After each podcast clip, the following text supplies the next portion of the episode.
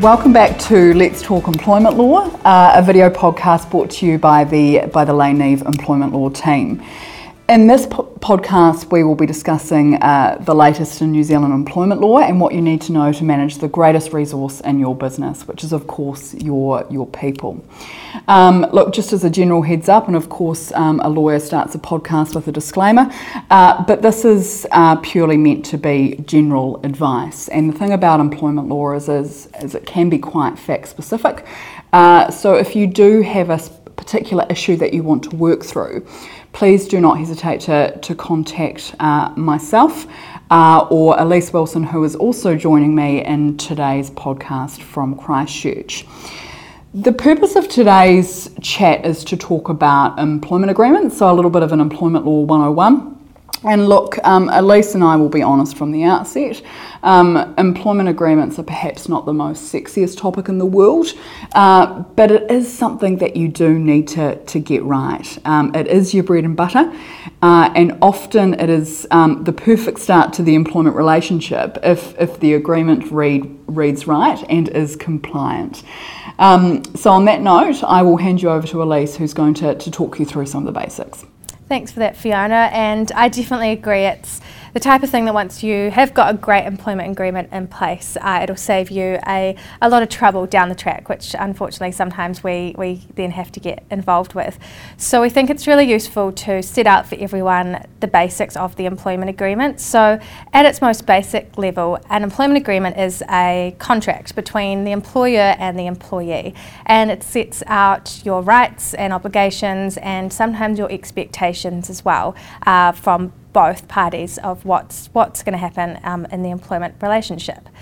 So the starting point is that every employee must have a written employment agreement, and this must be signed by both the employer and the employee. And we also recommend that you keep a copy of this signed uh, at your premises, and also make sure that your employee has got a copy of this as well.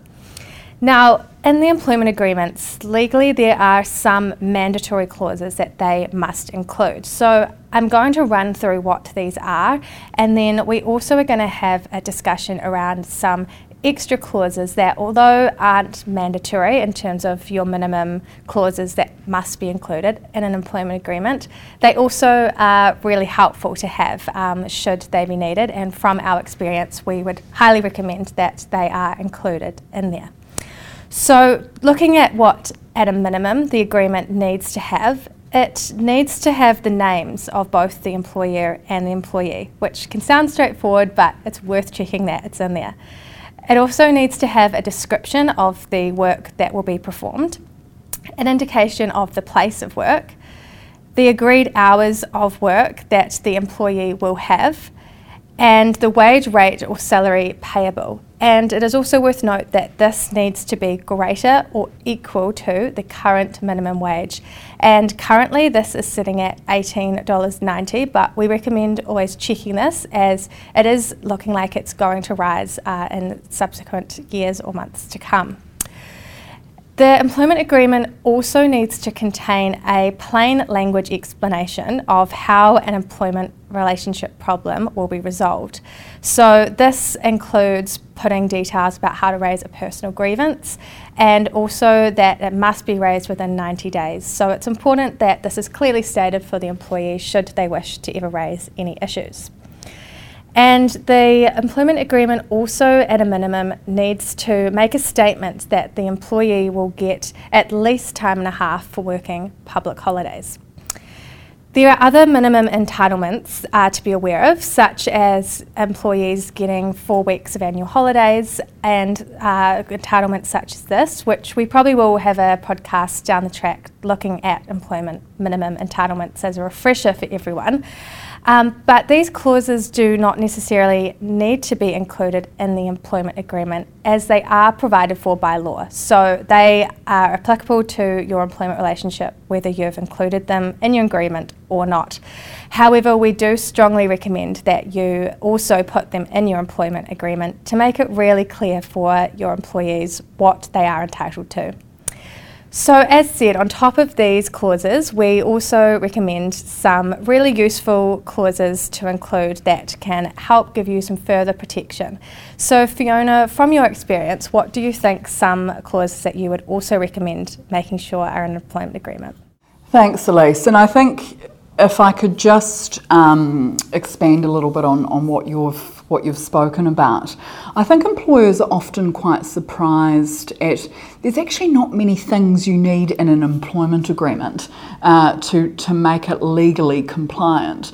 Um, but I guess some of the clauses that I'm about to, to um, speak about that, that are perhaps are going to be of the, the most use to you. Um, so the first clause is um, you may consider having a, a trial period or probationary period clause in your employment agreement.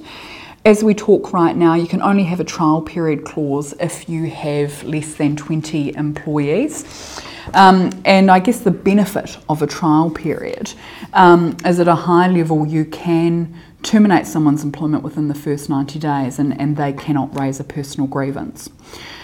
A probationary period clause also allows you to, to terminate someone's employment uh, within the first 90 days, uh, but they can still still raise a personal grievance. So, th- so those are a couple of options for you. Um, the next clause that isn't compulsory, but I highly recommend, is a suspension clause. Now, the reason I say that is if you don't have the ability to suspend in your employment agreements, you cannot actually suspend an employee unless it is for health and safety grounds. Um, so, if you're going to do any bit of homework after this podcast, I highly recommend just double checking that you do have a suspension clause in your employment agreements. Um, the other type of clause that we see quite a bit are restraints of trade, and there are essentially two types of restraints of trade. So, the first is a non solicitation provision. And what that means is, uh, as an employee, they if they leave your employment, they can't try and poach uh, any of your employees or, or any of your clients or customers. The other type of restraint of trade is a, is a non compete. So, if we had a non compete clause in Elise's employment agreement, what it would say is that uh, she wouldn't be allowed to practice as a lawyer uh, at another law firm in Christchurch for, for a period of time. Now, I shouldn't be bringing this to Elise's attention, but those are fundamentally not enforceable clauses, okay? And the, the main reason for that is you're actually stopping someone from, from earning a living. Uh, but there are situations where those clauses are enforceable. Um, so I would, I would suggest getting some advice uh, before you look at plonking uh, one or both of those clauses in your employment agreement. Another clause that's quite helpful is just letting employees know when their performance reviews are going to be and, and how their salary um, is going to be reviewed as well. Um, Another one we see quite a bit is um, an, a clause that expects an employee to update an employer if they are, charged with anything from a, from a criminal perspective. This is often quite important, for example, if someone has to, to drive as, as a part of their role. Um, if they are charged with something that means they, they may no longer be able to, to drive a vehicle, that may be an issue for, for the employer. And the last type of clause that I want to, to talk about in an employment agreement is often we see something along the lines of um, an employee must be able to legally work in New Zealand. And that's a really good mechanism to remind employees that they they have to keep their, their visa valid and they also have to communicate with their employer about their immigration status. But what I will add in relation to that is that is still fundamentally the, the employer's responsibility. It's their job to keep on top of whether or not someone who they have employed can, can legally work in New Zealand. So, look, I could probably talk for hours about the, the different types of clauses in employment agreements, and, and then you'd definitely be asleep at that point. But look, that, those are just a, a few that I wanted to bring to your attention. Um, the last thing I really want to touch on is, is policies and, and where do policies fit in with, with employment agreements. Um, they are to be read with an employment agreement and they, and they carry the, the same weight uh, as employment agreements and, and are just as, as enforceable if an employee is inducted in relation to those policies. What I would want to say though in relation to policies is I think it's quite easy to end up with ring binders of, of policies, which are actually fairly difficult for the employer and the employee to keep on top of. But if you're going to have four uh, policies that are to be read with your employment agreement, I suggest you have a health and safety policy. I suggest you have a uh, drug and alcohol policy. Uh, I suggest you have a termination or a, a, misconduct performance policy.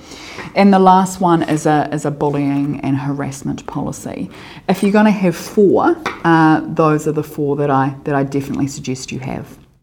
Thanks for that, Fiona. And I, I agree. Um, there with, with those clauses that you've you've mentioned and also the policies. I think it's really important um, and I think like you said you don't want to overdo it with the policies but having them there does mean that it's really clear what's expected um, of your employees and also what's expected of you as their employer as well isn't it Absolutely, makes a huge difference. Yeah, exactly. And for anyone listening who um, is thinking it might be time to have their employment agreements reviewed or might not actually have employment agreements which they think are compliant, um, for the reasons we've discussed today, it, it's really important not only as for legal compliance but also for the successful running of your your business to have these employment agreements up to scratch. And so you can contact us uh, in the Lane Neave employment team for either a review of your agreements or for us to provide you with completely new agreements which we believe have got all of these clauses plus some to make sure that you're extremely protected from anything that arises. Thank you for that, Elise. And look, thank you to, to everyone to, today who, who has joined us. Um, we are hoping that we haven't bored you silly and you do take the opportunity to join us for our next podcast.